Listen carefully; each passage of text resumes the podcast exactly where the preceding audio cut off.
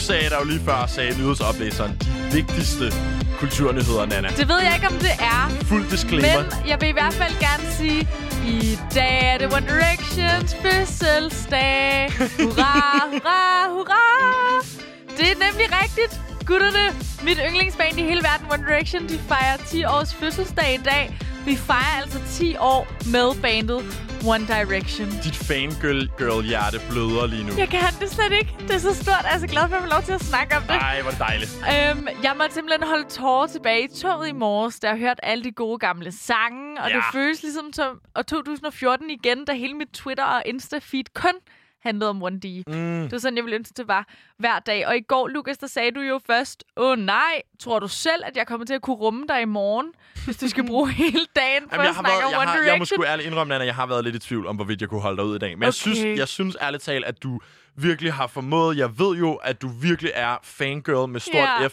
Og jeg synes faktisk, du har formået at gebære dig selv rimelig tilforladeligt. Tak, men jeg har virkelig også kæmpet for det. Sej. Hold da op.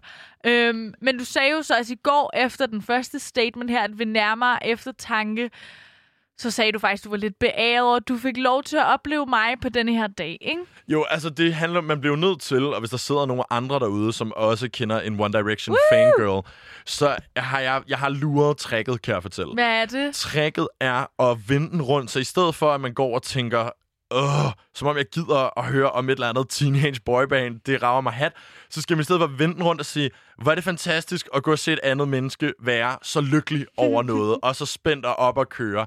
Man bliver nødt til lige at lave sådan en men- mental switch i, i, Ja. i sig selv, lige vinkle den på den måde. Ja, fordi det er altså en stor dag for mig og alle andre gamle Directioners, især fordi det er fire år siden, at bandet gik på pause, mm. og siden da har der ikke rigtig været noget content med dem sammen.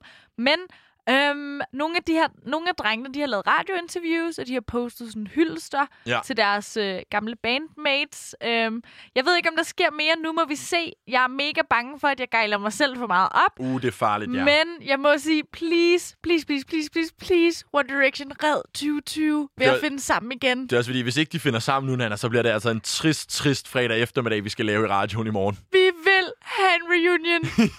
Kom og red 2020 i de eneste, der kan redde os. Jeg beder af hele mit hjerte. Jeg er villig til at betale en meget høj pris. Wow, er det rigtigt? Ja, Okay, nå, men det er jo godt at vide, så hvis der skulle sidde et One Direction-medlem derude Ja. og har lært dansk og lytte med Oh my God, på Radio Niall. Loud. Hey, Niall, hvis du sidder Niall. derude, så er Nana klar til at betale hele sin børneopsparing, før I finder I sammen. swear to God.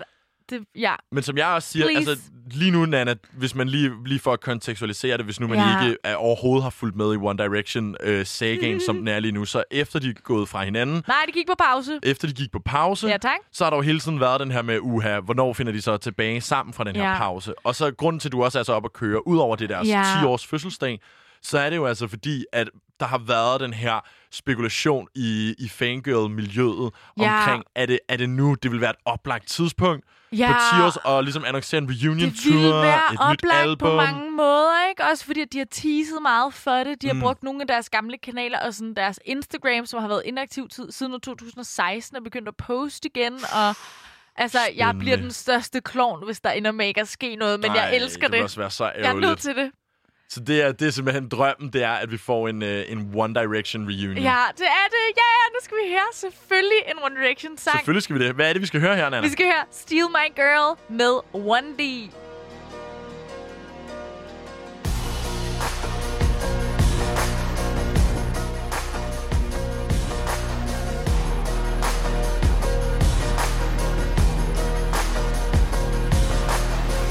My queen since we were 16. We want the same things, we dream the same dreams. Alright. Alright.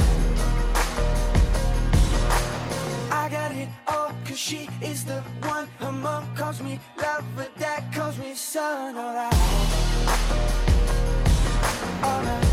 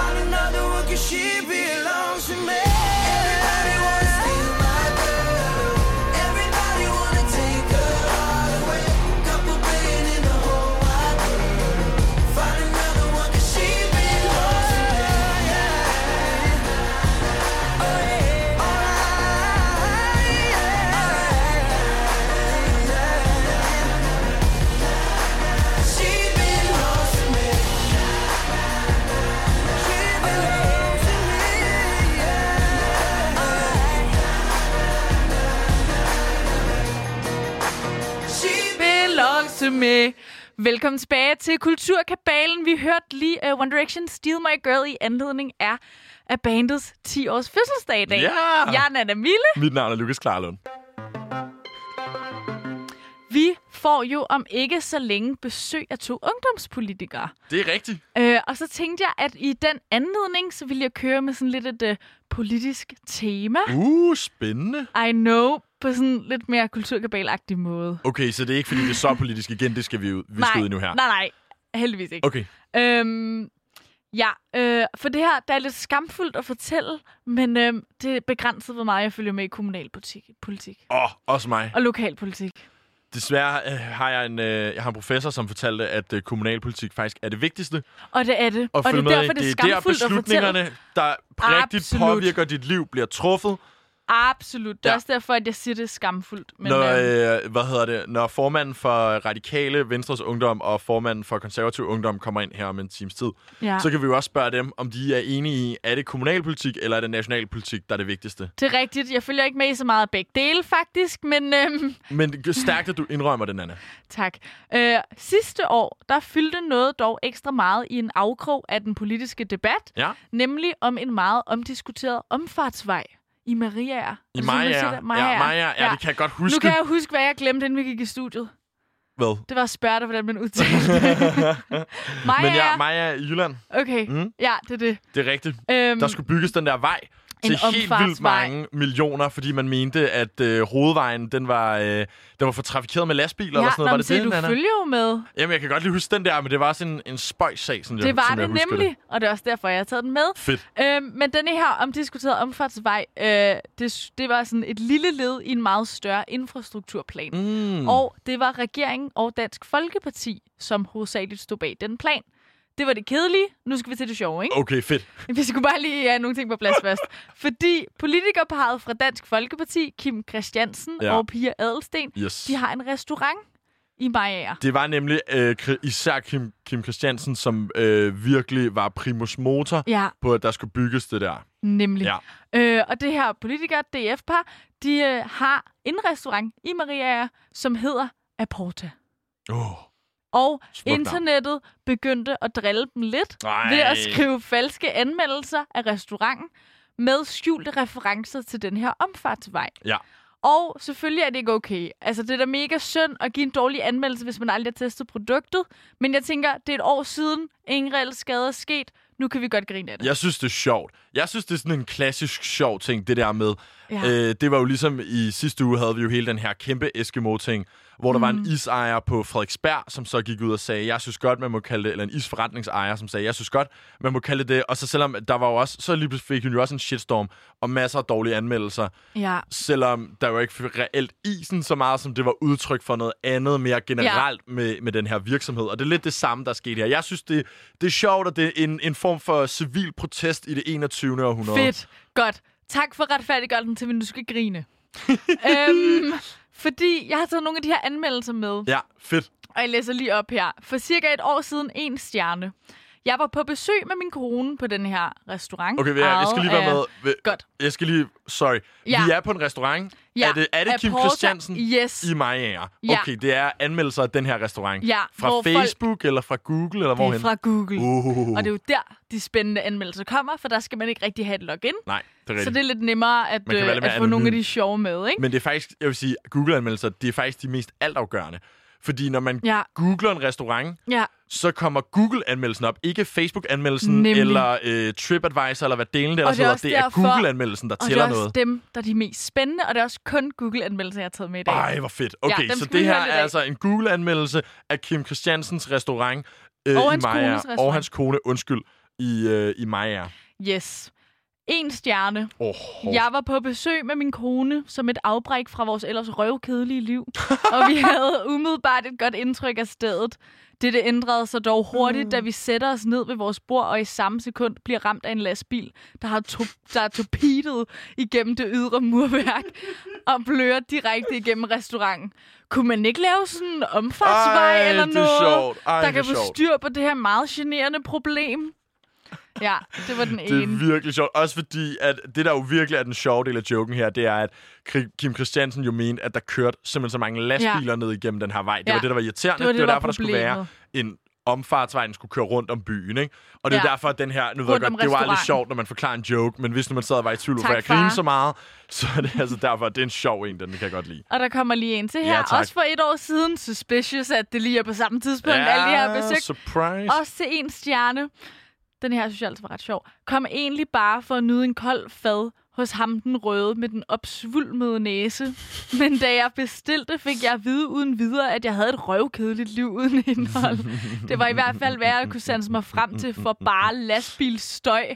Har aldrig set så mange tunge modulvogntog i de 12 timer, jeg tilbragte der, hvilket også førte til, at jeg fik en teglsten i hovedet. Det, nej, nej, en teglsten i hovedet. det går slet ikke. Jeg ved, hvad...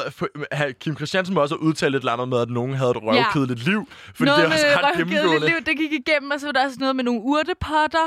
Der var også nogen, der skrev, at de fik udløb, altså deres mad blev serveret i urtepotter, så det går helt galt, ikke? Det er fandme Nå, sjovt. men øhm, det fik mig så til at tænke på en anden god gang. Okay, Øh, og vi går simpelthen videre nu. Ja, det gør vi nemlig. Oh, så vi skal have en ny form for restaurant. Det skal vi nemlig, fordi en gang, der sad jeg rimelig fuld på Café Runddelen, Mm. og jeg ville gerne google stedet, mens jeg sad der, fordi jeg skulle finde ud af, hvornår de lukkede. Café Runddelen, som på ingen måde er en café, men et værtshus. Absolut. Et misvisende navn. Absolut. Nå, men i stedet for at gå op og spørge bartenderen, hvornår det lukker, så tænker du, jeg googler skulle lige. Ja, Smart. ja, ja, så Ja. skal jeg ikke rejse mig. Jeg er fuld, jeg gider ikke gå. Du skal, det, må jeg lige sige en ting allerede Ja, her? ja, ja. Du skal ikke spørge, hvornår et værtshus lukker. Du skal spørge, hvornår sidste udskænkning er.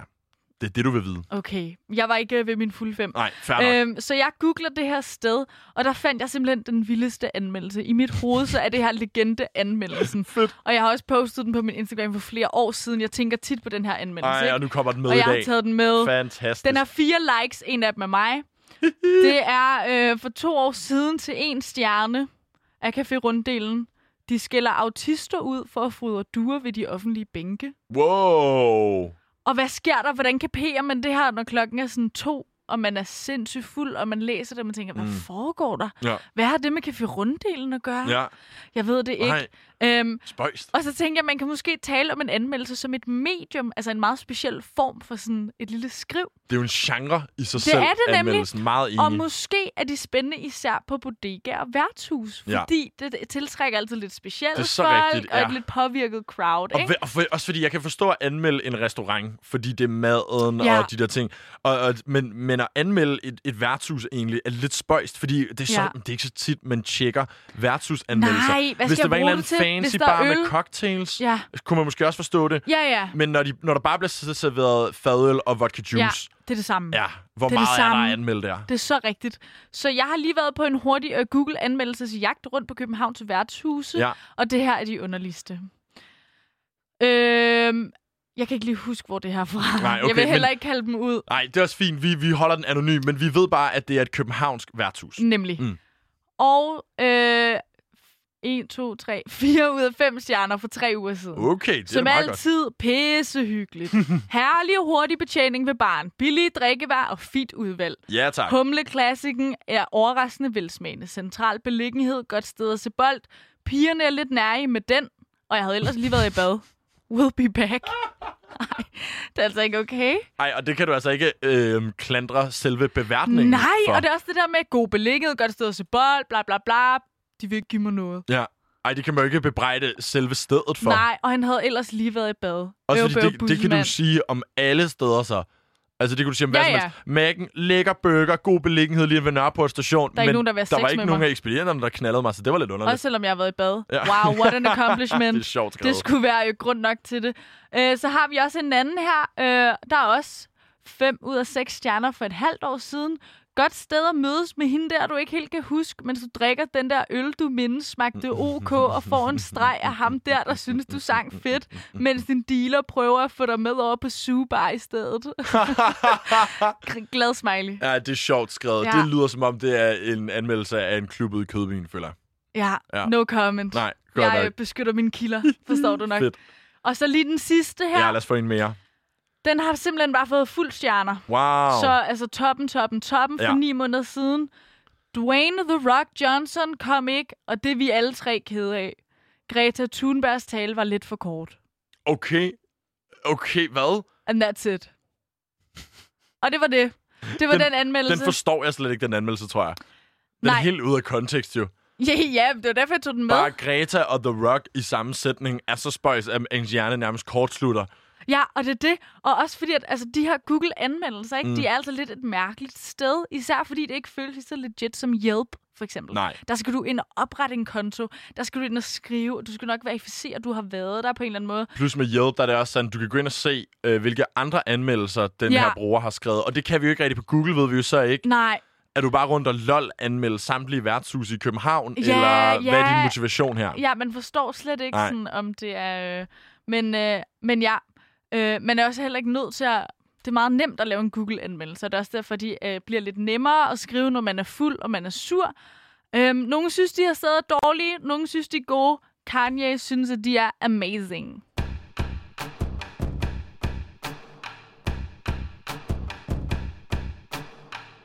It's amazing, I'm the reason everybody fired up this evening. I'm exhausted, barely breathing, holding on to what I believe in. No matter what, you'll never take that from me. My reign is as far as your eyes can see. It's amazing, so amazing, so amazing, so amazing. It's amazing, so amazing,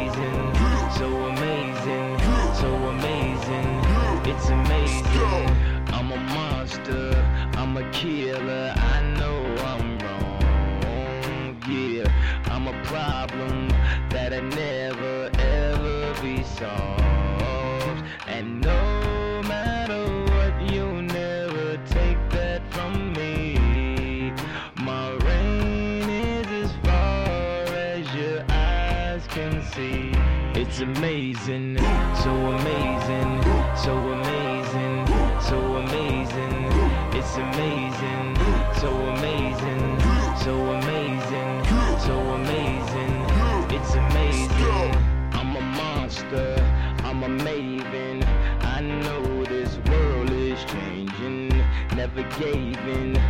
Never gave up.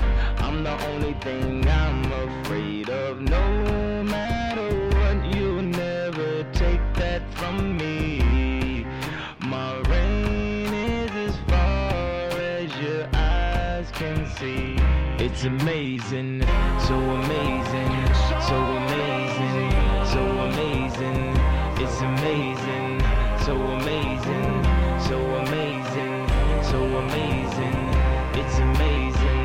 So amazing, so amazing, so amazing. It's amazing, so amazing, so amazing, so amazing. It's amazing.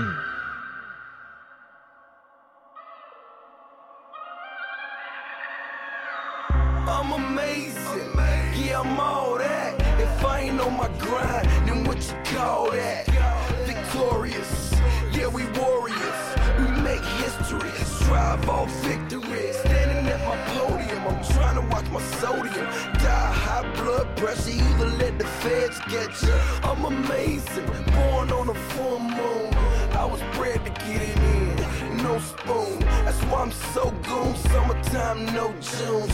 Big family, small house, no room. They like, oh God, why he go so hard? Look what he's been through. He deserves an applause. So amazing, so amazing, so amazing. It's amazing,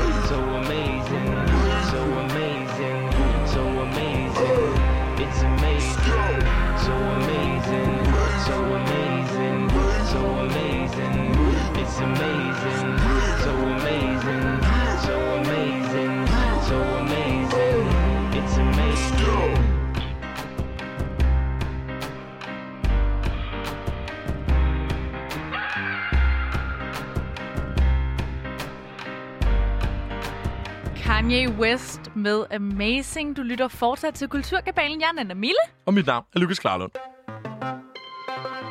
Loud. Nana, har du et øh, yndlingssupermarked? Ja, Ja, ja men jeg på det. føler, der er lidt, lidt til hvert humør. Min sådan go-to, hvis jeg selv kan vælge helt standard, Ja. så vil jeg sige Kvickly. Uh. Jeg føler altid, at Kvickly har et stort udvalg. Grunden til, at jeg spørger, det er, fordi vi, øh, vi måske får et nyt supermarked snart i, øh, i Danmark. Ja. Uh, Ej, det vil jeg gerne have. Det var faktisk noget, der virkelig fangede mine øjne her til morges. Det er altså det her med, at der går lidt rygter om, at Coop, dem som ejer Fakta, Irma og Superbrusen, og også Kvickly faktisk. Coop. Coop. Siger du Coop? Jeg siger Coop. Det er altid sådan en stor diskussion. Er det det? Ja. Fordi jeg føler kun, det er mig, der diskuterer. Altså, jeg føler også, at alle, der siger Coop, de ved godt, at det er Coop. Inderst inden. Men de kan bare godt lide at sige Coop. jeg fortsætter altså med at sige Coop. Okay. Øhm, de har sådan været ude på en lidt kryptisk måde, Coop her, og sagt, at de måske er i gang med at lave en ny discountkæde. Nå. PT, der er deres setup jo, at Irma er sådan det lækre, dyre mm. supermarked, og Fakta er ligesom deres discount supermarked, okay. ikke? Øh, men nu overvejer de altså, om de skal lave de her faktaer om til et nyt supermarkedskoncept. Nå. Så, altså, så vi erstatter fakta? Ja, altså det vil simpelthen Nå. sige, ja, øh, at nogle af de her faktaer, de skal laves om. Øh, de vil ikke sige, hvad det nye discount-koncept skal hedde. Nej. Øh, de har allerede testet navnene Coop Hverdag og Coop Mad. Nå. Øhm, men, og faktisk er vi allerede ved at være der, hvor der er nogle af de her enkelte, i alt 420 faktabutikker, som vi har i Danmark. Der er der måske en 10 af dem, hvor de har prøvet at teste et nyt design og et nyt setup, og nogle af de her navne, Coop Hverdag for eksempel. Okay. Øhm, ja, Sikke et navn, var. ja, sikke dog Find et bedre. navn. Og her må jeg bare sige, ja tak. Lav faktaerne om. Nå. Luk lortet. Nej. Jeg hader fakta. Nej. Fakta er, hvis du, Hov. hvis du spørger mig, det absolut dårligste supermarked Nå. i Danmark. Synes du virkelig? Jeg synes, det er Må jeg prøve at smide dig en curveball? Ja, Aldi. på ingen måde lige så slemt som Fakta. Lidl. Nej, nej, nej, nej, nej. Og ved du hvad, jeg kommer faktisk ind på, hvorfor Fakta er det dårligste nu her. Øhm, altså først og fremmest, der er så få varer. Butikkerne roder mere end mit eget opbevaringsrum nede i kælderen gør.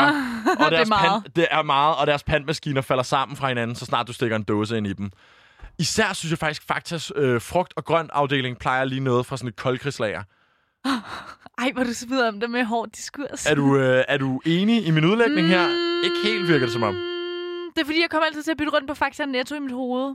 Fakta er Det der øh, med det røde- det røde. Mm, det røde design. Det tager kun fem minutter. Ja. Og lad os lige gemme den et øjeblik, for det kommer jeg også Okay, lige ind på. ej, undskyld. Helt ærligt, hvad sker der for det slogan? Men inden da, så vil jeg bare lige sige, det er som om, og det her det er faktisk mit største problem med Fakta. Ja, ja. Det virker som om, de har en politik, der hedder, hellere en medarbejder for lidt, end en for meget. For der er altid så få på arbejde. Der er slet ikke nogen grund til at bede om at få åbnet en kasse ekstra. For ofte så har faktisk en butik, de, de har kun én kasse, måske to, og så endnu færre ansat på Det er vagt. så rigtigt, og der er aldrig nok. Der er aldrig Der er nok på aldrig ansat. nok på arbejde. Og, til, og dem på arbejde ser virkelig sørgelige ud. De er, det er altid sådan noget, en eller anden 16-årig bumset teenager, der har anden vagt, som Ja, sidder alene nede i det kassen. rigtigt. Altså, det er så tavligt. Og, Og det er, jo ikke... faktisk vildt synd, fordi Ja. man kan altid se dem ringe på klokken Ja. og kigge rundt, sådan, er der ikke please en, der vil hjælpe mig? Jeg kan ikke huske, der er ikke stregkode på det, her. jeg kan ikke huske, hvad et grønkål koster. Eller sådan noget, Ej. hvor du sidder der 16 år gammel, kigger ned af, af køen og tænker, okay, der er i hvert fald 20 minutters kø her. Og så trykker du på den der, en medarbejder til kassen. Ja, ja. Og så sker der bare ikke noget. Den ene Nej. anden kollega, der er på arbejde, kommer bare ikke, sidder bare ude i baglokalet og filer den af, eller jeg ved det simpelthen ikke, hvad de foretager sig. okay. øhm, deres slogan, som du nævnte før, det er jo det her, det tager kun 5 minutter, ja. men vi vil så gerne have, at du bliver lidt længere. Mm. En joke. Det er jo en joke. Det er umuligt at gennemføre et indkøb i Fakta på under 5 minutter. ja, fordi det... Køen alene er i hvert fald en 10-12 minutter, Ja. føler jeg. Okay. Nå, men så sidder jeg og bliver i formiddagsland er fuldstændig opredet, og når jeg sidder og tænker på Fakta, kan du godt høre. gør Ikke? du det. Så tænker jeg, gad vide, om det kun er mig, der har det så stramt med Fakta. Ja, fordi jeg har ikke den helt samme hadefølelse. Men der kan jeg fortælle dig, at jeg er ikke alene på nogen måde i det her. Nå. For i min dybdegående research til den her historie, der googler jeg dårligste supermarked. Mm. Ikke noget med fakta eller noget andet, bare mm-hmm. dårligste supermarked. Og det allerførste søgeresultat, det er, øh, eller søgeresultat er en BT-artikel med overskriften Her er dommen. Fakta er Danmarks Nej! dårligste supermarked. Fakta var i, øh, i overskriften. Fakta var i overskriften. Og det viser sig, at der hvert år bliver lavet en undersøgelse, hvor 4.000 repræsentative danskere vurderer de danske supermarkeder. Det er lidt lavt. Det er det faktisk ikke. Nå. En, øh, når du laver sådan en spørgeundersøgelse. okay. Hvis du bare har 1000 mennesker, så plejer det at være øh, repr- repræsentativt af befolkningen Okay. med 95 procent Jeg føler bare, at der er mange mennesker, der har mange stærke følelser om supermarkeder. det kan Men sagtens okay. være. Men som udgangspunkt, så kan man altså godt bare tage 4.000 tilfældige danskere, og så lave en statistik ud fra det. Ja. Nå, både i 2018 og i 2019 i den her undersøgelse, der bliver Fakta kåret som det dårligste supermarked. Nå. Ja, også BT's egen gange. afstemning, hvor 40.000 mennesker har stemt. Wow, se, that's more like it. Ja, der er det også Fakta, der er det suverænt dårligste supermarked. Så er det vedtaget. Ja. Så er det vedtaget. Simpelthen, Hvis de fik 40.000 mennesker synes det. 30 procent af de 40.000, der har stemt, stemt Fakta, det var langt over noget andet supermarked, kom ikke i nærheden. Og jeg vil bare lige slå en ting fast, bare så man ved det. Det har ikke noget med discount at gøre. Nej. Fordi Rema 1000, de har altså vundet bedste supermarked tre år i streg, Nå. hvor de slår Irma og Menu Nå. og sådan noget. Så det er ikke en discounting, og det er det heller ikke for mig. Det er ikke derfor, jeg ikke kan lide Fakta. Det er nej, nej. alle de andre Du kan jo årsager. godt lide Aldis Bake Off og sådan Ja, noget. og det er nemlig også det, jeg skulle til at sige, det er, alle de andre discount-supermarkeder, de har noget unikt at tilbyde. Ja. Altså, Rema 1000, de har øko-grøntsager en masse. Lidl har friskbagt bake-off hele Mm. dagen. Netto har renoveret nærmest samtlige butikker. Og så Ja. står Fakta altså bare tilbage som supermarkedets svar på den grimme ælling, der bare aldrig blev til en svane. Åh, oh, mand. Jamen, Hvor er det hårdt at jeg- være fakta lige nu. Ja, det må være lidt hårdt. Øh, men jeg bliver også nødt til at sige, siden, også fordi, så nu skal jeg heller ikke være, nu lover jeg ikke, at er mere Okay, hård. Men siden, også fordi, vi kommer ikke til at slippe af med Fakta lige forløbig. 420 butikker, de forsvinder jo nok ikke lige Nej. fra den ene dag til den anden. Og de har også en unik selling point. De har nemlig åben på helligdage. Ja, yeah. Det er der ikke nogen af de andre, der har. okay. Det er så også det værste tidspunkt at være i Fakta på. Hvis du er på sådan Ej, en, det er øh, slemt i forvejen. en påske mandag eller sådan noget, ikke? Ja, så kommer du ned der, og så er det det eneste supermarked, der har åbent. Det er forfærdeligt. det er klart. Og så køen endnu længere. Ja, Og det er stadig ikke nok på arbejde. på ingen måde. Og de har stadig kun den der halvanden kasse, de kan åbne, hvis det er. øh, og der, men der er de andre supermarkeder jo lukket. Så jeg håber faktisk virkelig for Fakta og for Coop, at det her nye koncept, det bliver bedre, end hvad de tilbyder os lige nu. Det håber jeg for dig. Du håber det for mig? Jeg tror, at det vil øh, bringe mindre stress ind i dit liv. Og resten af den danske befolkning, tænker Ja, jeg bare. jeg under da alle ikke at stå i kø i lang tid i Fakta. Ja, men også bare Men- noget med, altså det er jo ikke kun det med at stå i kø, det er jo kun Nej. en lille del af det. Det er jo også, hvor øh, helt sindssygt rodet der altid er i de der butikker, for eksempel. Vi plejede øh, som sådan en aktivitet i frikvartererne i Mm. folkeskolen. Ja. Så ville vi gå i Fakta, øh, fordi det var sådan lidt en uh, mutual understanding med dem, der arbejder der, at hvis jeg finder noget, som er over et par dage for gammelt, som stadig ligger fremme til at blive solgt, ja. og jeg leverer det ved kassen, så i stedet for at sige noget til nogen, så vil jeg få et øh, stykke chokolade. Okay, der kan jeg så fortælle dig, at øh, vi havde præcis det samme koncept. Ja. Øh, vi gjorde det jo bare i Irma, og der Nå, fik okay. du en hel plade Marabu. Ej, Hvis du kommer op og sagde så det. så nært. Så, og, ved Jeg du, skulle men, have forhandlet lidt, men ved du, hvorfor Nej. det er nært?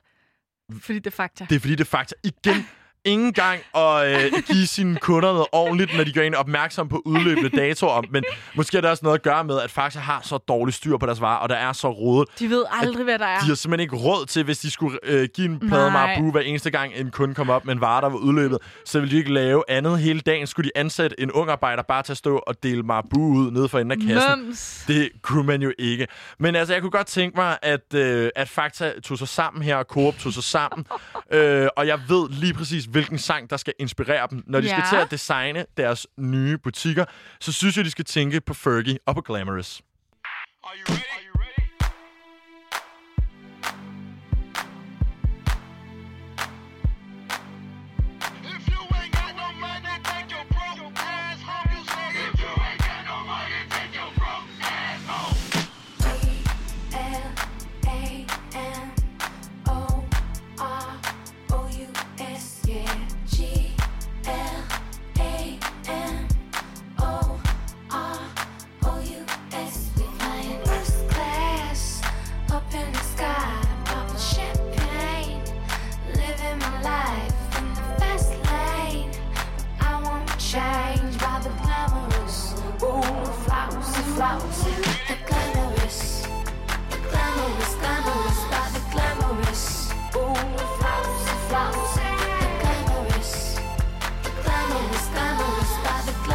Glamorous.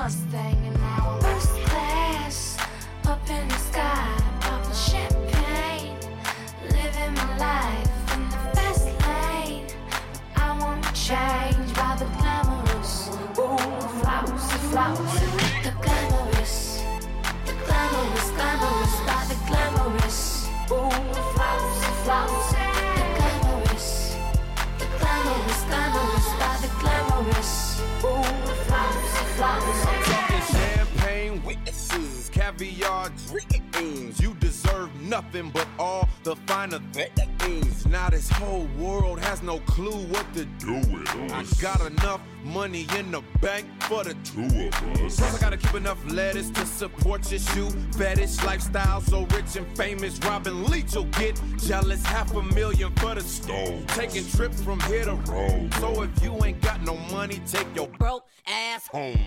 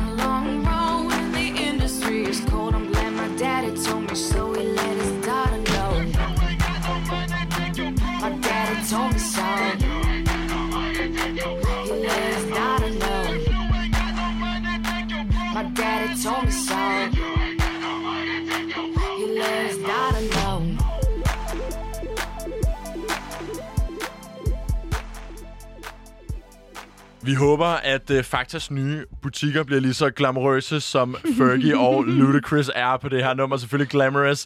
Du lytter fortsat til Kulturkabalen på Radio Loud. Mit navn er Lukas Klarlund. Og jeg er Nana Mille. Jeg har taget verdens måske hæftigste øh, kampagne med. Okay, kampagne. Øh, ja, den vildeste måde at reklamere for en film på. Wow, okay. Ja. Okay, øh, fedt. I Ukraine, vi skal lige et andet sted hen først. Okay, vi skal lige til Ukraine først. Ja, Det er, det også er der, det sker. det er også, altså det er jo altid sådan, man tænker sådan, når man skal associere noget med film, så er det altid Hollywood, og så er det Ukraine. Ja, selvfølgelig. Ja. Ja. Absolut. Det er jo vores Hollywood. Det det. I Ukraine i tirsdags tog en mand en hel bus med 13 passagerer som gisler Wow! i, en, øh, i mere end 12 timer. Og altså, det er jo skrækkeligt. Ja. Det er det jo. Han Ja, havde da våben med sig, og det er jo ikke rart.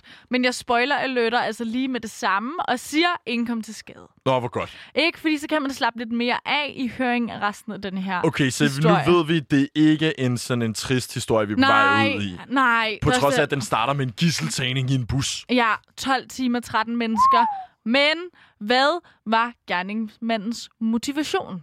For at tage de her mennesker til gissel. Ja. Mm. Jamen, øhm, hans krav for at lade alle gislerne gå fri, det var, at Ukraines præsident skulle anbefale til øh, landet, at de skal alle sammen se Joaquin Phoenix's og 2005 dokumentar Earthlings.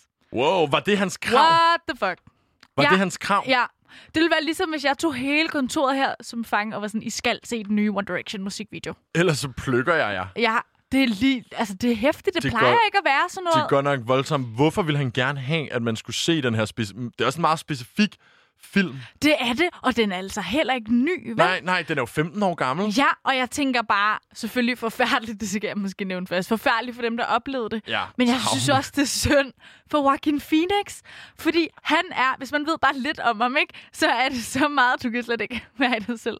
Han er så meget den sidste person, der kan bære sådan noget skær. Han er en meget skrøbelig sjæl, og han har da ikke lyst til at være indblandet i sådan en her sag, altså. Det er ikke mit indtryk af Joaquin, men Nå. but go on. Han er da meget introspektiv og meget skrøbelig og en blød mand, og der skal ikke så meget til at vælte ham af pinden. Alt, man hører om Joaquin Phoenix, er, at han skulle være den største nar, man kunne arbejde sammen med. Nå, altså, det, er sådan, det tror jeg, altså, det, det er en gennemgående ting, man får at vide. men det undskyldte han jo også for. Okay, ja, for eksempel med, da han var med i Trier-filmen Nymphomania, Ja. der skulle han have været det største røvhul. Umuligt Men han var jo op at sige, fordi han vandt jo sin første Så jeg ved Oscar ikke, hvor i år. introspektiv og øh, sensitiv han er. Det er han jo så, men Han vandt sin første Oscar i år for hovedrollen i Joker. ja. Og det var en ret vild tale, der skete mange ting. Blandt andet så citerede han sin tragisk afdøde bror River Phoenix i sin tale. Okay. Uh, Run to the rescue with love and peace will follow. Og han er tydeligvis meget berørt. Og her der undskylder han altså også for sin tidligere opførsel og siger til alle i lokalet, tak for at give mig en chance til. Jeg bliver lige nødt til at vende tilbage, altså fordi jeg er so sorry, men jeg, Ja. jeg går ikke så meget op i hans Oscar-tale, som jeg går op i, at der er blevet øh, Nej. taget 13 mennesker Nej. til fange inde i en bus, fordi Nej. den her ukrainske mand vil have, at alle i Ukraine skulle se filmen Ja, Earthlings. ja. Hvad handler filmen Earthlings om? Jamen, det er det, jeg ville fortælle nemlig, fordi at Earthlings handler meget om det her med, øh, altså sætter fokus på dyrevelfærd, og meget af det her med, at vi skal se dyr Mm. på samme, øh, sådan På samme måde, som vi ser som mennesker. Vi ser mennesker, Ah. og vi skal Og- ikke bruge alt der, alle deres produkter. Og, Og sådan. måske også det her med, hvordan dyr bliver anvendt til tøjproduktion og Ja. alle sådan nogle ting. Ja, ja, dyrevelfærd i alle forstander, ah. at vi ikke Ah. bare skal bruge dem som netop altså dyr til vores egen fordel. Så ikke? ham her, terroristen, er i virkeligheden... Fordi jeg mindes også, for at være helt ærlig, så har jeg godt lige skimmet historien. Jeg mindes, at han faktisk også anerkender, at han er terrorist. Ham her, det han gør, Ja. er en, en terrorhandling. Ja, ja. Men han er jo i virkeligheden også sådan en dyrerets, dyrevelfærdsaktivist Ja. eller dyreterrorist. Jeg Og det er jo ikke, bare man- det, der er lidt blæst, ikke? Fordi man plejer til... Altså, det, det, er en, det plejer bare at være en ret sød sag, og altså en kernesag, det her med, at vi skal passe på dyrene. Ja. Ikke? Jo. Og så er det meget hæftigt at øh, ligesom at vil komme igennem med det statement igennem en meget sådan ubehagelig og voldsom handling. Øhm, det endte jo så med, Mm. At øh, simpelthen, at Ukraines præsident, han gør det. Han poster en video på Facebook, Nej, nej, af nej, ham. nej, nej. der anbefaler, at alle skal se Joaquin Phoenix' dokumentar. Nå, det gør han simpelthen Ja. alligevel. Så han- den får den her anbefaling. Lader han så folk gå? Det gør han. Okay. Øh, han er en mand af sit ord, ham Wow. terroristen her. Han, øh, han tager, øh, han lod øh, gislerne gå fri som lovet. Øh, og bedst som gislerne var bekræftet udskattet, så tog de videoen med præsidenten ned med det samme. Ah, Så det er også lidt tarveligt. whack. Det er også Ja, lidt det er et falsk løfte, Men ikke? det er altså ret interessant, fordi normalt så er det også sådan i de her gisselsituationer, så, Ja. så er det altid sådan noget, skal jeg have 30 millioner, eller præsidenten skal gå af, Ja. eller sådan noget vildt. Men, men man kan sige, og det er også der, der har altid været den her sådan, we don't negotiate with Ja, terrorists. lige meget hvad det er, men, så vil vi ikke forhandle med terrorister. Men hvis dit krav bare er småt nok, Ja. hvis det er bare en filmanbefaling, der er dit krav, så forhandler den ukrainske regering faktisk med terrorister. det er virkelig crackhead energy. Det må man sige. Og til nogen som gissel, bare for at lave en anbefaling. Det er, det er altså fantastisk på en eller anden måde. Ja. Men der har jo også, altså det er jo ikke fordi, at dyreaktivister eller dyre velfærdsaktivister mm. ikke tidligere også har, øh, har benyttet sig af nogle lidt Nej, hårde knep. Man husker jo øh, øh, blandt andet, øh, da der blev hældt maling ud over Anders Fogh, mm. og øh, selvfølgelig, det var en kopi af det, man gjorde mod George Bush. Men der har jo været de her forskellige sådan, stunts igennem tiden, ikke? Ja, jeg tror måske heller ikke så meget, det er øh, selve handlingen, og det voldsomme i handlingen, der ryster mig så meget, som det så er, at kravet ikke er større. At Ja. kravet ikke er, at vi skal stoppe dyreproduktion lige nu. Det er faktisk eller så sådan, rigtigt. Altså, det er kravet, det er der, hvor det bliver meget disproportionelt, ikke? Og så lige pludselig, Joaquin Phoenix, Joker, hvor er han inde i det her? Hvad Det- sker der? Det er også fordi, at den klassiske forhandlingsteknik, Ja. det er, at du skal starte Ja, med noget større, skyde højt. Ja, end det, du egentlig vil have, så du Ja. har noget at gå på kompromis Ja. med. For det her virker som hans sådan, aller sidste option. Ja. Altså, start med luk al dyreproduktion, og så kan du forhandle dig lidt nedad. Ja. Men du kan ikke starte med dit minimumskrav. Han startede med hans minimum. Ej, Hvad, hvem siger, det var hans minimum? Det kan godt være, men, men, men det er, du har det ret. Øh, også fordi, okay, nu, du skal i fængsel, og du har jo virkelig kommer til at traumatisere de her 13 mennesker, du kidnapper. Ja, for søren. Fuldstændig. Så skal vi ikke have noget mere ud Skal af der den ikke mere handling? på bordet? Skal der ikke mere på Det er spil? bare en Joaquin Phoenix-film fra 05. Ja, altså del den, ligesom os alle andre gør. Når vi ser en god film, del den på Facebook eller din Instagram-story. Altså også, ej, ja, det, det, det er bare så skørt. Det er en skør handling. Det er mega skørt. Men jeg tænker, at øh, måske skal det være vores kulturanbefaling i dag. Ja, det er en god idé. Kulturkabalens kulturanbefaling i dag, det bliver altså i øh, an- den her anledning Joaquin Phoenix' dokumentar fra 2005. Earthlings. Earthlings.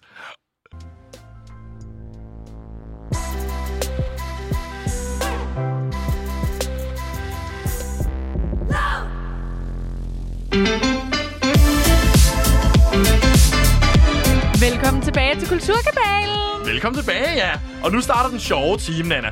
Ja, Før var den det med jo gæster. Uha, det obligatoriske, og nu har vi fået gæster i studiet. Og det Yay! synes vi jo altid er meget sjovere. Vi har fået besøg af Sigrid Friis Pochowski. Du er formand for Radikal Ungdom. Og så, Forhenværende. undskyld. Undskyld. Uha.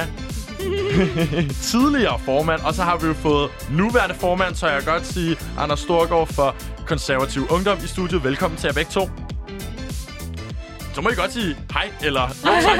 Tak for invitationen. Det er dejligt at være her, og vi glæder os til at bruge den næste time sammen med jer. Jo, Ej, tak. vi glæder os også. Vi har glædet os rigtig meget til, at I vil give at komme ind i dag, ikke Nana? Fordi Jo. vi skal jo være de første til at indrømme, Det er vi. uha, vi ved faktisk ikke. Vi synes, vi ved lidt om politik, men når det kommer til, hvad, hvad man egentlig foretager sig i et øh, ungdomspolitisk Ja. parti, Ja, Der- jeg, man hører for det meste om festerne, synes jeg.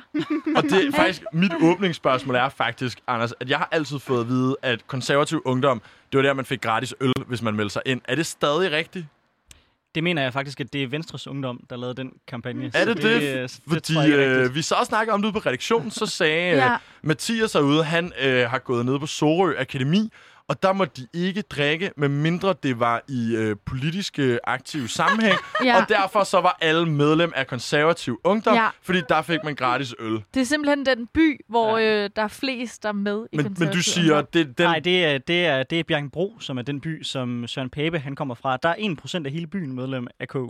Er det Ej, det er mega godt. Men se, og det er derfor, vi gerne vil have jer ind i dag. Det er så, I bare kan kalde os ud Præcis. på vores bullshit, Vi fordi skal vi få- siger bare ting. vi skal få ma- manet de her idéer, vi har oppe Ja, i hovedet til, please. til jorden. Så det vil simpelthen sige, ingen gratis øl til KU-arrangementer. Er det det, du siger, Anders, nu her? Altså, når man samler unge mennesker, ja. så kan Ja. unge mennesker jo også godt lide at drikke lidt en gang imellem. men nej, men nej, jeg vil ikke mene, at, at det skal være den primære grund til at melde sig ind i Ungdomspartiet, at man gerne vil have øl. Nej. Selvom Så er der der selvfølgelig jo også er øl til mange af vores arrangementer. Jo, så er der jo også en lektie i politik, og der er ikke, der er ikke noget, der er gratis her i verden. Heller ikke øl. Nej. Men vi kan lave en god studiepris og sådan noget, selvfølgelig. Hvor er det fantastisk. Nå, ingen gratis øl, Nana, desværre. Nej. Øhm, og hvis vi skal starte i det helt store, bare lige for at få øh, slået ned på nogle af de her ting. Sigrid, hvad laver man i et ungdomsparti? Man kan lave rigtig mange forskellige ting, alt afhængig af, hvad man synes er spændende. Der er nogle af vores medlemmer, der bruger rigtig mange af deres kræfter lokalt, altså i nogle af de mange lokalforeninger, vi har rundt, om landet, rundt i landet. Så er det sådan nogle medlemsmøder, typisk i aftentimerne på en hverdag, hvor man måske har inviteret en oplægsholder forbi. Man spiser noget mad sammen med andre unge radikale, og så får man et eller andet frisk input øh, udefra. Og så er der nogle af vores medlemmer, som elsker at debattere, enten i radioen som her, eller i paneldebatter, eller skriver indlæg til landets dagblade og aviser, og som, som engagerer sig for at få, hvad skal man sige, give deres holdning til kende. Der er også nogle af vores medlemmer, som bruger rigtig meget tid internationalt. Enten rejser rundt i verden og følger valgkampe, eller stabler samarbejder på benene med partier, som ligner os i andre lande, for at blive, blive klogere på deres måde at bedrive politik på. Måske både tage, tage noget med hjem til os, og, og også efterlade noget af et, et hvad skal man sige, RU-aftryk andre steder i verden. Så der er sådan en, en bred vifte af, af interesser. Der er nogen, der virkelig bare elsker politik som helhed og gerne vil have det brede perspektiv. Der er også nogen, der virkelig nørder og kun laver klimapolitik og bruger alle vågne timer på at, at dykke ned i de udvalg, som arbejder med det. Så der er virkelig noget for enhver smag, synes jeg. Hvad med, øh, hvad med, når der er valgkamp? Der forestiller jeg mig, at så er det sådan lidt, gider du godt at tage fri fra skole i tre uger, fordi vi har altså lige nogle stemmer, vi skal have hentet hjem. Altså, ligger man ekstra meget tid i, øh, i den periode, Anders? Ja, det gør man. Men, mm. det er jo, men det er jo meget forskelligt, hvor meget tid folk lægger i det. Der er nogen, som bare kommer med til en enkelt uddeling i løbet af en valgkamp, og så er der andre, som for eksempel mig, der smider alt, hvad jeg har i, i, i hænderne, og så sover jeg måske fire, fire timer hver dag, fordi resten af tiden, der hænger jeg op i lygtepæle. Ja, præcis. Altså, Ja. men, men, men, der, men, der, men der, det fede, synes jeg, det er jo, hvor stor forskel der er på, hvordan folk engagerer sig. Og dem, der engagerer sig meget, der bliver det sådan lidt lidt ligesom man er sådan soldaterkammerater. Mm. Altså, der bliver sådan virkelig team Ja. spirit, hvor man er bare sådan, yes, nu ja. skal vi virkelig bare hænge tusind flere plakater op. Ja, man har prøvet at stå op sammen klokken 5 om morgenen for at brygge kaffe til uddelingerne på S-togstationerne og gå alt for sent i seng og være alt for meget på, øh, på sin, øh, øh, se alt for mange nyheder sammen og alle de her ting, som er intens i en valgkamp. I ved bare virkelig, hvordan I skal sælge det til sådan en som mig. Fordi jeg elsker bare fællesskab, og det lyder bare sådan mega hyggeligt at lave de her ting sammen. Jeg tænker også sådan, fællesskabet, eksisterer det kun internt i partierne, eller nu står I jo her og ser Nej. utrolig øh, venskabelige ud, ja. og Ja. har et radioprogram sammen og sådan noget. Øhm, ja. Så er det også på tværs af Den, øh, den partipolitikken? aller, aller, aller største myte, der findes, tror jeg, det er, at Ja. folk i ungdomspartier, de ikke kan lide hinanden. Ja. Tværtimod. Fedt. Mm. Øh, da, jeg var, da jeg var formand i Aarhus K, der startede vi en tradition, som faktisk også handlede om fest, men som hed Tour de Chambre, hvor vi var samlet alle ungdomspartierne sammen, og så var vi en team ved hvert sted og sluttede af med en kæmpe stor fest. Og da det, var, da det gik allermest for sig, der var der over 200 unge mennesker fra Enhedslisten til Dansk Folkeparti, som bare festede sammen til den lyse morgen og kyssede på kryds og tværs og havde det pisse fedt. Åh, hvor godt. Altså, så, så nej, nej, nej, der er bestemt ikke noget had mellem, mellem partierne. Det bliver faktisk lidt nogle gange lidt ligesom øh, fodbold, tænker jeg, hvor øh, fansene er dem, der, der hader hinanden, hvorimod mm. at spillerne egentlig Ja, har ja. et ret godt øh, forhold på, Okay. på tværs. Ja, også fordi, at så sker det jo ligesom med... Det sker jo en sjældent gang imellem, at Horser røger lige en FCK-spiller over til Brøndby eller sådan noget. Ja, og det det samme sker jo også i politik, at man Ja. lige ved Horser røger, han skulle lige derover ham. Så det kan man egentlig godt forstå. Ja, men er det akavet, hvis nu man har en, og vi har gjort de her ting sammen og kæmpet for de samme sager og haft en masse gode snakke, og lige pludselig er det en af jeres partivenner, som skifter ungdomsparti? Overhovedet ikke. Overhovedet ikke. Altså, det man, det, man, det man skal huske, det er, at vi, vi er vildt uenige ofte omkring, hvad vi mener er de rigtige løsninger. Men det, vi har til fælles, det er, at vi alle sammen brænder for politik og for at gøre verden mm. til et bedre sted. Mm. Så der er egentlig ret stor respekt på kryds og tværs, af mit indtryk. Altså, for os er der ikke dårlig stemning, hvis der er folk, der, der, der hopper over. Selvom, selvom det selvfølgelig godt kan være en lille smule akavet for, for, for, mm. for personen selv. Og det er jo også noget, som man joker lidt med til, til, til hinanden. Men altså, nej, det er, ikke, det, er ikke, det, er ikke, det er ikke sådan, man bliver set på som en eller anden frafalden, der er sprukket ud fra, fra, fra Indre Mission. Nej, men det kan godt være underligt at stå pludselig i en paneldebat og debattere mod en, som man plejede Ja. at være, øh, være i samme forening med, ikke? Jo. Du det har i er hvert fald prøvet det med Ja, Alternativet, ikke? præcis, lige præcis. Jo, Hvad jo. skete der der? Var der en fra Radikal, der hoppede over til Alternativets Ungdomsparti i stedet? Ja, ja, ja, lige præcis. Men ved du hvad, du sidder og smiler den dag i dag til gengæld. Der er ikke meget parti tilbage der. Men hvad, det, det overordnede man også bare høre her, Nana, og det tror jeg også er en vigtig lektion til alle os andre. Det er jo det her med, man bliver nødt til at huske, selvom man kan være mega uenig politisk, Ja. så kommer vi jo alle sammen med den samme intention. Ja. Ikke? Om at man gerne vil gøre verden til et bedre sted. Og så skal vi Nemlig. jo bare huske at gå lidt på, øh, på kompromis en gang imellem. Og mødes på halvvejen. Simpelthen. Og det er derfor, vi tager Meet Me Halfway med Black Eyed Peas.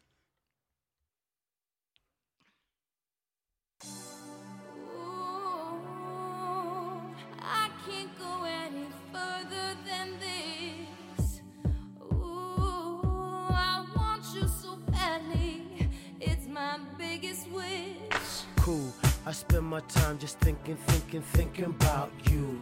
Every single day, guess I'm really missing, missing you. And all those things we used to, used to, used to, used to do. Hey girl, what's up? It used to, used to be just me and you. I spend my time just thinking, thinking, thinking about you. Every single day, guess I'm really missing, missing you. And all those things we used to, used to, used to do. Hey girl, what's up, yo? What's up, Can you what's up, meet me what's up? Halfway? Right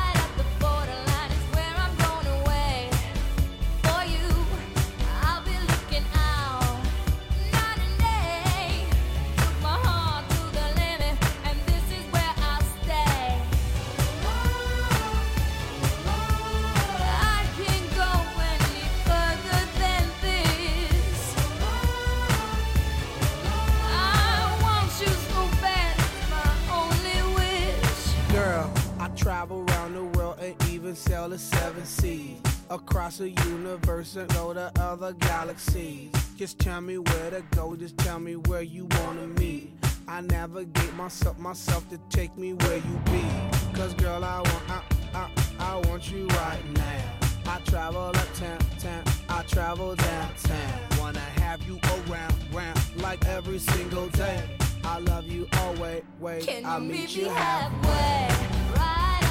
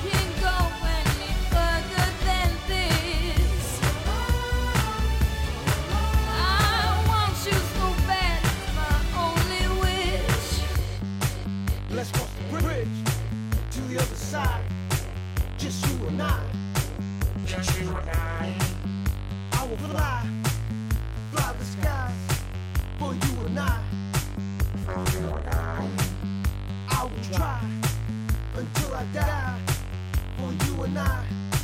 For you and I.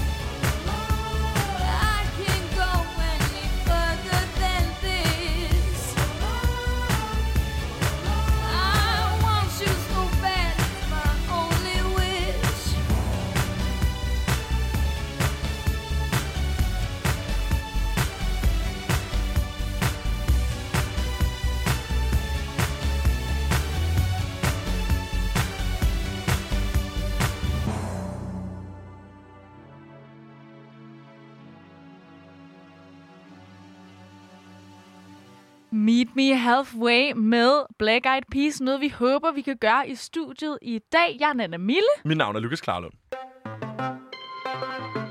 Og velkommen tilbage til Kulturkabalen. Vi har jo fortsat Anders og Sigrid i studiet.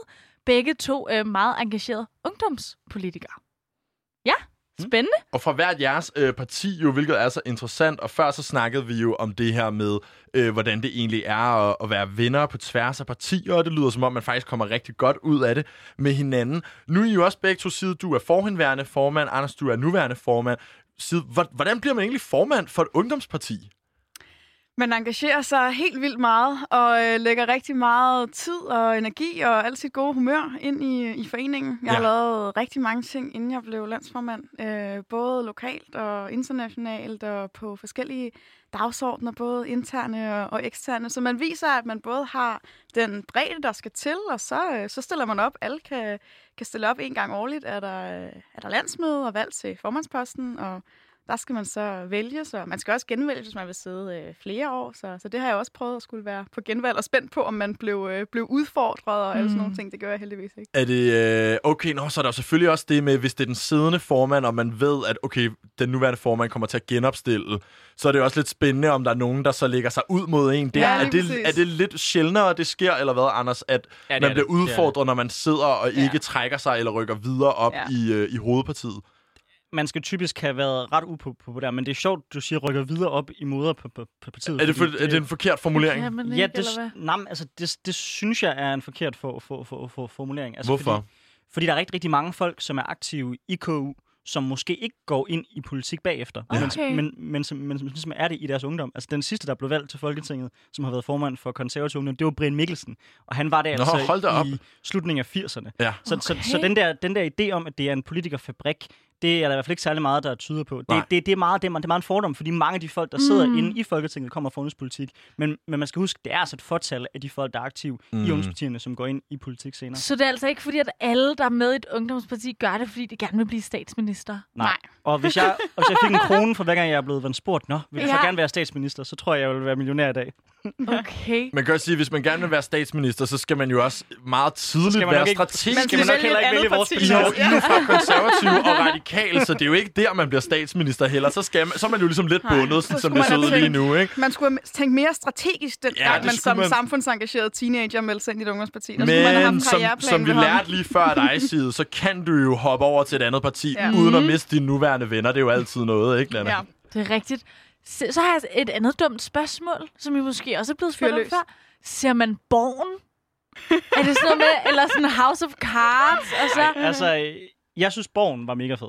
ja, Det synes jeg. enig. Øh, og jeg synes, det var ret fedt, den måde, den også spillede ind i politik, så så ligesom kom nogle emner op og vinde, som ikke var, var kommet at vinde. Men House of Cards, det er måske ikke særlig meget mig. Hvad med, hvad med så, kan, sådan en... så kan jeg øh, bedre lide Game of Thrones, hvis det endelig skal være. Ah, Okay. Hvad med sådan West Wing, for eksempel, hvor man er over i den helt hardcore øh, del Nej. af den politiske spektrum? Nej, Det var der mange, der gjorde, dengang jeg startede. Altså sådan lidt de, Ja. ja. de seje, dem man så op til. De, de havde sådan en masse West Wing-referencer, som Ja. jeg aldrig helt kunne være med på. Øh, men jeg tror, det fader lidt ud nu. Okay. Jeg tror i hvert fald, min generation har måske ikke ført det helt så meget videre. Og så er det altså også vigtigt, og det, og det, det budskab er nok det allervigtigste, det er, at de fleste folk, der er aktive i politik, det er altså bare unge mennesker, Ja. der synes, det er spændende at debattere, mm. hvor vores samfund skal hen, og det er derfor, de melder, de, de melder sig ind. Det er ikke, fordi folk har en eller anden politiker i maven. Og jeg vil ønske, der vil være væsentligt flere, som vil melde sig ind, fordi hvis man ser på, hvor mange der brokker sig over de politikere, som vi har, så skal mm. man bare vide, hvis bare 2% af Danmark melder sig ind i et parti i morgen, så kunne man få udskiftet alle politikerne, fordi man har, bare ved at betale et medlemskab af et parti, har man mulighed for at kunne stemme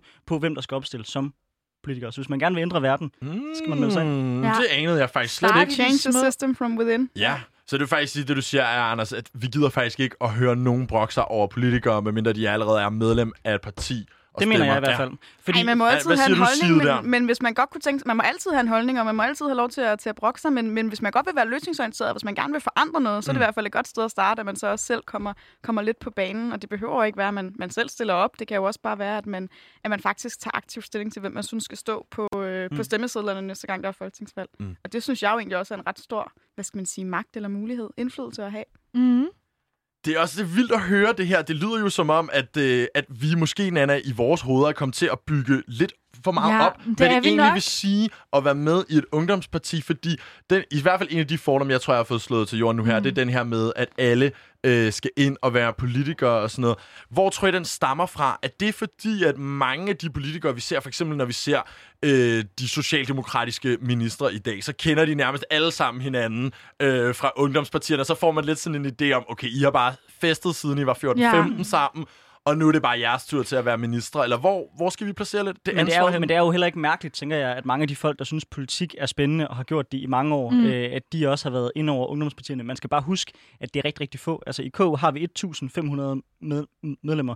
Ud af dem, så er der måske maksimalt, hvad vil jeg skyde på, 5-10 stykker, som, Wow! som, er, som, er, som, som, som er realistisk, at vi ser indvalgt om om nogle år. Hold Så det er jo en meget, meget op. lille, det er en meget lille del, som rent faktisk går videre i pol- politik. De fleste er der egentlig bare, fordi de synes, at politik er vildt spændende, Ja. og de er Ja. mest enige med konservative, og derfor prøver de at få indflydelse på det, det demokrati, de er Ja, og det er Men det er klart, at man måske kan se billedet omvendt, fordi de 5-10 medlemmer, Anders så nævner der, jo så kan ende med at blive en meget stor andel af konservativs øh, folketingsgruppe, Mm. ikke? Præcis. Mm. Øhm, jeg tror bare, det er netop sådan noget, som måske skræmmer mig fra at have gjort det. Fordi jeg synes egentlig, det er spændende at debattere og have så mange holdninger, men jeg tror bare, ideen om, jamen, jeg vil jo ikke være politiker.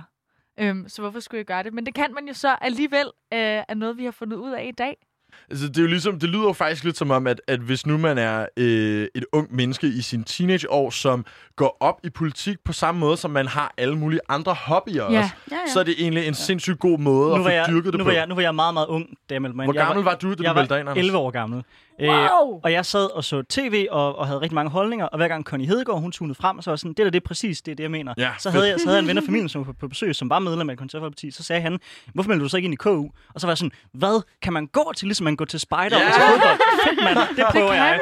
Øh, og den beslutning har jeg ikke fortrudt. Side, kan du huske motivationen for dengang, du meldte dig ind i Radikal Ungdom? Helt klart. Altså, jeg var bare et kæmpe sludderchatol i øh, gymnasiet, og jeg tænkte ligesom, at jeg skulle have et sted, hvor jeg kunne snakke lidt mere politik, Ja. end hvad man fik lov til i samfundsfesttimerne. Mm. Og måske også mere øh, få lov til os at, at, at forme holdninger, frem for altid at forholde sig, hvad skal man sige, Mm. i en eller anden grad neutralt, som man gør i skolesammenhæng. Så jeg var slet ikke så tidligt ude som Anders. Altså, jeg tror, da jeg var 11, så gik jeg primært op i heste. Øhm, så der, jeg skulle lige have en modningsproces. Jeg var nok en 16-17 år, da, da jeg meldte mig ind. Inden øh, vi gik ind i studiet her i dag, så sad vi jo og diskuterede, hvilket sange vi skulle øh, spille i løbet af Ja, timen. det gjorde vi. Og øh, nu er det jo faktisk Anders, der har fået øh, lov til at anbefale den sang, vi skal høre. Det er nemlig Backstreet Boys med I Want It That Way. Fedt. Perfekt.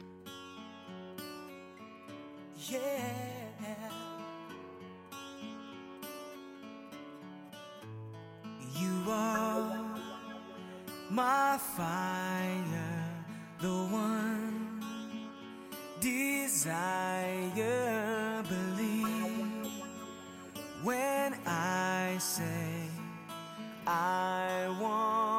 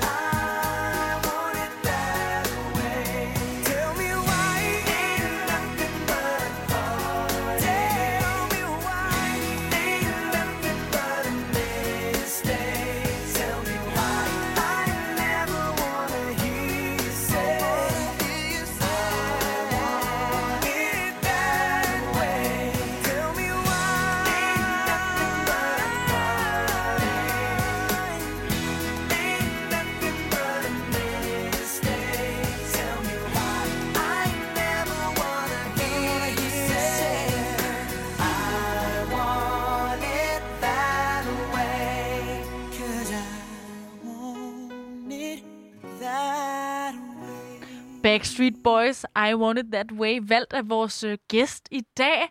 Jeg er Nana Mille. Mit navn er Lukas Klarlund, og du lytter fortsat til Kulturkabalen på Radio Loud. Det, vi skal i gang med nu, Nana, det har jeg glædet mig utrolig meget til Også hele mig. dagen. Vi skal nemlig øh, lave en lille quiz med øh, Side og Anders, vores to øh, gæster i studiet. I er jo begge to Side, du er forhenværende øh, formand for øh, Radikal Ungdom. Anders, du er nuværende formand for Konservativ Ungdom. I skal nu dyste i en Hvem har postet dette på Instagram I en quiz. meget vigtig, relevant politisk quiz. Det må man sige. Så det kommer til at forløbe sådan, at jeg øh, læser et post op, eller vi gør, Nana, læser et post op fra Instagram, som en politiker har lagt ud, og så får man tre valg- valgmuligheder. Øh, tre danske politikere, både nuværende og forhenværende. Mm-hmm. Og så skal jeg så gætte, hvem af dem, der har postet det. Ja, men der er altså dobbelt point, hvis man øh, tror, at øh, man ved, hvem det er. Så hvis man har et gæt, før, at, øh, før man får valgmulighederne, så må man godt gøre det, hvis man tør. Okay. Hvis I øh, svarer korrekt, så hører I denne her lyd. Hvis I til gengæld svarer forkert, så hører I denne her lyd. Det er Trump. Så ved vi ligesom, hvor øh, så er scenen sat. Ikke? jo, det er den. Skal vi bare springe ud i det? Ja. Det synes jeg. Vi starter hos øh, Sire. Du får den første. Hvem har postet et selfie af sig selv på en båd med teksten Så kom der lidt skyer på himlen og vind i håret. Men hvad gør det, når selskabet er godt og drinken er rød og hvid? DK Hjerte DK. Vil du have valgmulighederne? Ja, det må jeg nok hellere få. Er det Søren Pape? Er det Pernille Vermund? Eller er det Pernille Skipper? Altså, Pernille Vermund, hun har i hvert fald før postet både billeder. Det ved Mm. jeg. Mm. Ja. Men, øh, og hun er også glad for selfies, men det er de selvfølgelig alle sammen. Det er Så jeg gætter på, at næsten alle dine posts kommer til at være selfie-posts. Bare rolig, vi har også Ja. andre, som ikke er selfie-post. Okay. Men det er ikke den eneste selfie-post. Det kan jeg Nej. allerede afsløre nu. Og jeg tror nok, at Pernille Vermund lige har været på en eller anden form for fælles sommerferie med Henrik Dahl, hvilket jeg også har så med på SoMe. Så skal vi ikke gætte på, at hun er på en båd med Henrik Dahl? Det tror jeg. Det er fuldstændig Hey, rigtigt. hey, det er nemlig hey. Pernille Vermund. Så står den altså Yes. 1-0, men lad os se, om Anders ikke kan komme efter Jeg den føler her. mig virkelig presset nu, vil jeg sige. Ej, det er helt okay. Bare rolig. Jeg taber altid vores radioquiz, så der er ingen pres. Men du får lige den næste her, Anders, så kan du jo gætte. Hvem har postet et billede af øhm, restaurant kado. Kudu? Ja, mm. På Bornholm med teksten. Restaurant hashtag Kudu Bornholm i går aftes. Fremragende middag igen. Lidt for meget hvidvin igen. en stor glæde, at det lykkedes at samle kræfterne til en fortsættelse. Er det Anders Samuelsen, Mogens Lykketoft eller Søren Pind? Søren Pind. Lidt for meget Det er igen. fuldstændig rigtigt. Det er også kun ham, der er kæk nok til Ja. ligesom lige at smide sådan en ind, ikke? Det er også, når man er Det der forhenværende, igen. så... Jeg Øh, tænkte, jeg tænkte, hvem af dem der er en kæmpe held? og, det er, og, det er, og det er ikke helt sikkert Søren. Åh, det er sjovt. Det var det igen, der var lidt afslørende. Det var det simpelthen. Lad os, øh, lad os tage en mere, så står den altså 1-1. Hold kæft, hvor er I gode til Hvor den her quiz. Ja, Jeg tror op. simpelthen ikke, vi har lavet dem svære nok. Nej. Øhm, hvem har lagt et billede op på, af sig selv på Instagram, hvor de sidder i Tivolis veteranbiler med et lille barn på skødet, og teksten, jeg svæver, det var barnet selv, der ville. Er det Pernille Skipper? Er det Trine Bremsen? Eller er det Mette Thiesen? Mm, hvad siger du, Syre? Ah, jeg tror, jeg kunne... Øh... Hvilke overvejelser gør du der lige Jamen, nu? jeg tænker, om det er Pernille Skipper, der ligesom sådan skal forsvare, at hun er ude at køre bil, om der er en lille joke med, at hun har taget bilen og ikke cyklen og sådan nogle ting, og det var barnet, der ville. Ja, det skal Ja. lige siges, det er altså de her helt små veteranbiler, forlystelse inde Ja, i Tivoli. Ikke en, ja. man selv kører, men ja. Nej, nej. Ja, det, pointe, tror ja. jeg, øhm, det tror jeg er mit, mit bedste resonemang, men jeg er lidt ude på dybt vand nu. Jeg siger Pernille Skipper. Det er fuldstændig Det er rigtigt. altså vildt, men øh, I er bare så meget inde i politik, at I forstår hvert lille hint og sådan implikation i, øh, i de her Instagram-posts. Ja, det er altså bare super, super godt. det er vildt nok. Vi laver dem svære næste gang. Ja, det men, vi. Øh, men øh, nu får du den næste, Anders, så må vi se, hvem har lagt et selfie op af sig selv, som en selfie jo er, med en stor klasse vindruer og med teksten, der er vildt mange vinmarker, og grækerne laver dejlig vin, modne lige nu. Og så en masse hashtag, hashtag vindruer, hashtag Santorini, hashtag hvidvin, hashtag rosé og hashtag rødvin. Er det Pia Kærsgaard, Mogens Jensen eller Søren Søndergaard? Jeg føler, at hashtag Santorini burde faktisk afsløre det. Jeg kan se på Sides Ja. ansigt, hun ved godt, hvem det er. Kan man bedre vise? Jamen, du får muligheden for at svare, hvis Må jeg Anders lige han få svarer de tre muligheder igen? Det kan du tro. Jeg kan godt der mærke, at det er går galt. Pia Kærsgaard, Mogens Jensen eller Søren Søndergaard. Øh, jeg gætter på, øh, at det er Søren Søndergaard. Wrong. Desværre. Ej, desværre. Og Side, du får nu muligheden for at svare. Hvem er det? Helt klart Pia Kærsgaard. Det er fuldstændig rigtigt. Hun elsker jo Santorini. Hun har et sommerhus nede i Santorini, så vidt jeg husker. Hvor hun altså Det er nede lige nu med sin mand. Følger du ikke. Pia på Instagram? Nej, det, det skal gør du jeg gøre. Men, men kan jeg synes, det er meget, men jeg synes, Ja. jeg synes, det er meget afslørende, at du følger hende faktisk. Det gør jeg. Det, hun lægger også Ej, mange... hun lægger nogle vilde Ja, det gør ting hun op, altså. og hun er, det, man kan godt få en god griner Det og er- ind og stalk Pia. Altså en aften. kvinde, der kan lave en tzatziki, vil jeg sige, nede i sit græske køkken. Det er der slet ikke nogen tvivl om. Vi, Og mange hashtags. vi har to, øh, to spørgsmål tilbage, så det vil sige, Anders kan faktisk stadig godt nå at hente den her hjem. Mm-hmm. Men stillingen har jo lige pludselig virkelig ændret sig til 3-1. ja, Lige pludselig det er til side. stærkt. Hold da op. Det er okay. nå, vi fortsætter.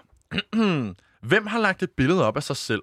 Ikke et selfie, men nogen, der har taget et billede af vedkommende, mm. der sidder på en lille scene inde på en bar med teksten The feeling when you listen to live jazz music for the first time in four months.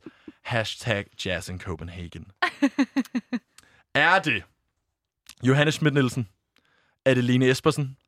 Eller er det Helle thorning Schmidt? Ej, jeg tror, det er Helle Thorning, der er gået all international. Det er simpelthen det, der, der får mig til at svare Helle, fordi hun er blevet sådan ret, øh, hvad skal man sige, uh, city girl, der er, der er rundt og lægge uh, cafébilleder. Og... Helle er nemlig Oh blevet en God. rigtig city girl. Og hun er altså Godt inde og vidst, høre mand. jazz på drop-in inde ved hovedbanegården. Ja. Hashtag jazz in Copenhagen. Og lige sådan lidt, uh, it feels so good to be back. Ja, præcis. Det er Am- godt, Helle. Jamen, jeg vil sige, altså nu har jeg jo siddet på alle politikernes Instagram i dag for at finde de her posts frem.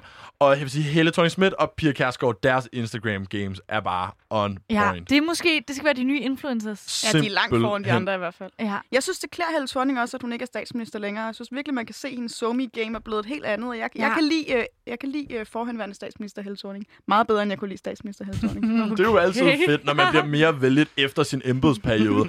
Nana, skal vi lige øh, give Anders muligheden for Ja. at redde sin ære her? Vil du have din sidste chance? Vi, øh, det sidste quizspørgsmål her. Altså, jeg Hvem- har, jeg, har, Ja. jeg har lyst til at svare nej. Wrong. det kan man slet ikke kan man svare. slet det ikke. var Det er slet slet ikke ikke det en- det slet ikke en spørgsmålet mulighed. var. Du får det her. Hvem har lagt et billede op af en tjener, der serverer en drink på en strand med teksten, og så lige en drink til den sidste dags solstråler, inden vi skal retur. Og så er der altså en god sol-emoji, og den emoji med sådan en palme på en ø i sådan meget blåt vand. Det er så lækkert. Er det Ulla Tørnes, Søren Pape eller Joy Mogensen? Det kunne rigtig godt være Søren Pape, det der. Han lægger i hvert fald mange af sådan nogle op. Hvad så mange af sådan nogle hvad? Sådan nogle, øh, sådan nogle, jeg er på en lækker strand med min kæreste i Bahamas -agtigt. Følger du øh, Søren Pape på Instagram? Ja, det gør jeg. Ja, det må du næsten også gøre, når det nu er partiformand. Hvad med Ulla Tørnes eller Joy Mogensen? Følger du nogen af dem? Nej. Nej. Så hvad er dit endelige gæt her? Jeg kan godt høre, det så ikke er Søren Papes. Nej, nej, nej, nej, det behøver det slet ikke. Det var slet ikke for... Jeg synes, du skal bare tage jeg skyder, jeg skyder altid instinkt. Jeg skyder på Søren. Det er jo fuldstændig rigtigt. Det er nemlig Søren oh, nej, Pape. og så var du lige ved at trække i land, og jeg vidste, det var det rigtige. Og så var jeg sådan, nej, nej, du Jeg skal sige det, men... åh oh, nej, det var altså ikke for at snyde, Nej, at jeg øh, eller prøvede at hjælpe, faktisk. Nej, så øh, hvad endte det med? Jamen altså, stillingen ender faktisk med at hedde 4-2 til side. Ja, altså en overbevisende øh, sejr til side i quizzen Hvem har postet det? Politiker Edition. Ja. Om et øjeblik, så fortsætter vi altså lidt her i det lidt sjove, lidt øh, spøjse hjørne, fordi vi kommer til at give jer nogle øh, upopulære holdninger, som I så skal holde en 30 sekunders brandtal for, hvorfor skal indføres. Men inden vi når så langt, fedt. så tager vi lige en anden. Og jeg tror, jeg tror, at det her det er en første gang på Radio Loud, Okay, at der bliver spillet en tysk sang. Okay, Og det, det er tør ikke- jeg altså det ikke er udtale ikke mig om. Tokyo Hotel. Okay. Vi tager... Det skulle vel aldrig være Oda and de Freude? Nej, det er det faktisk Nå. heller ikke, og det er heller ikke Hansi. Hinterseer. Ja, der er Øv, ellers mange gode. Det er selvfølgelig den fuldstændig klassiske 99 luftballons med Nina.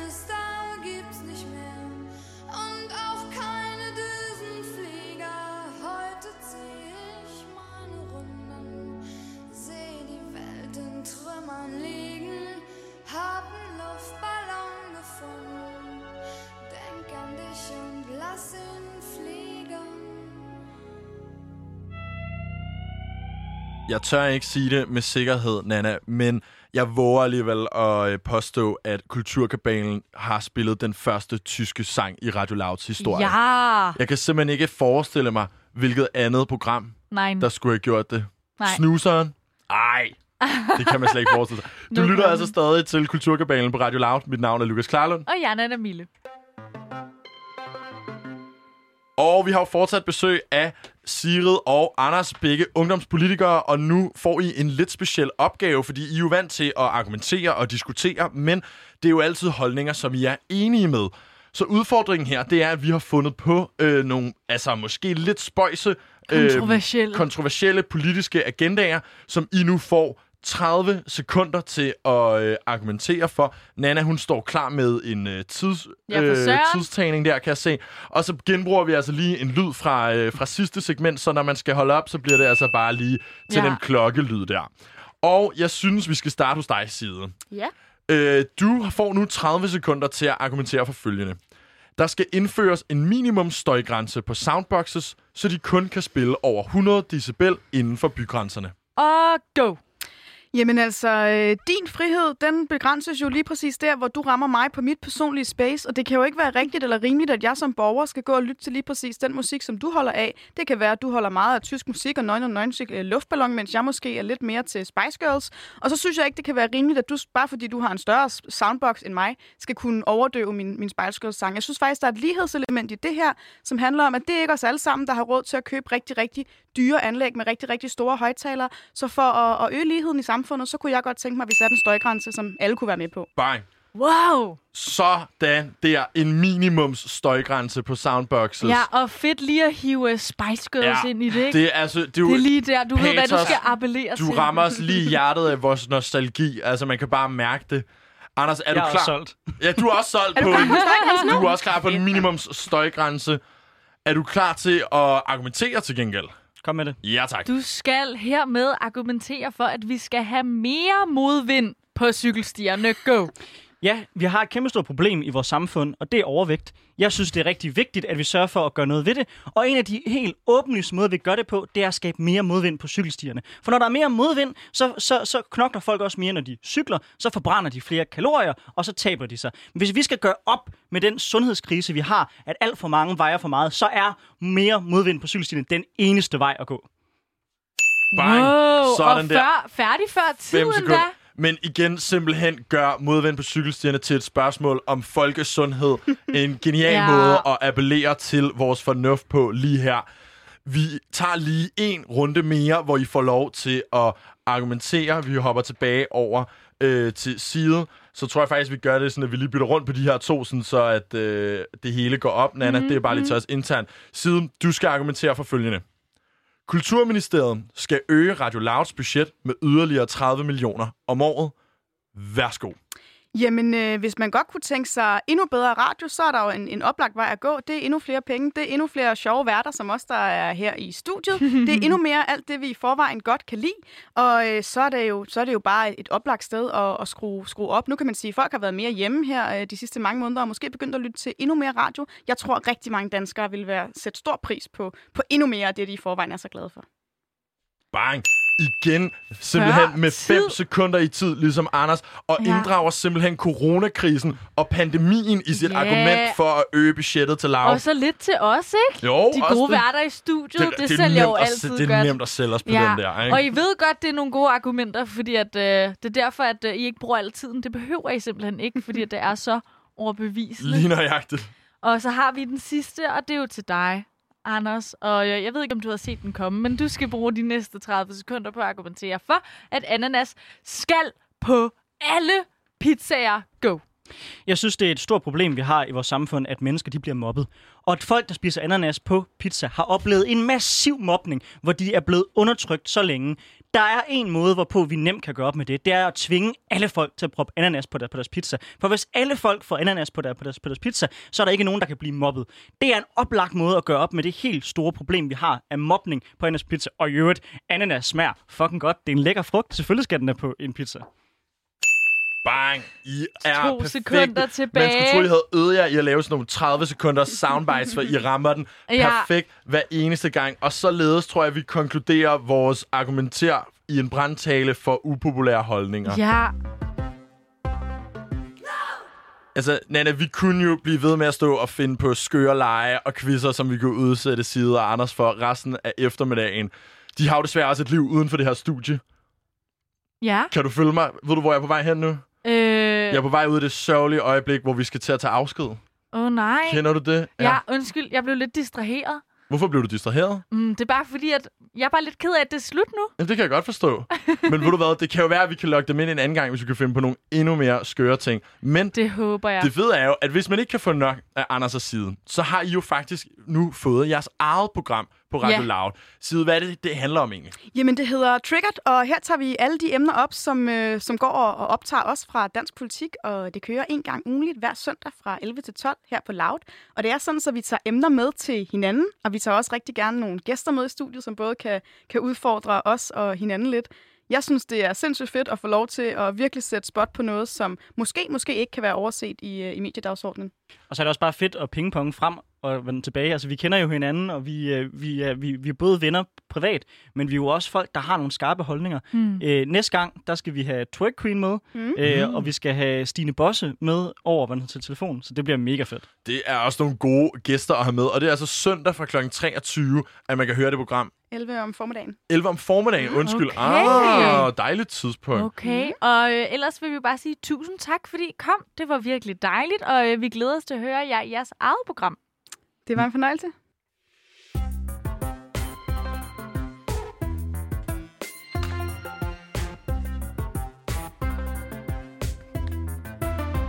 Vi siger tusind tak til Chris Pedersen for kulturnyhederne.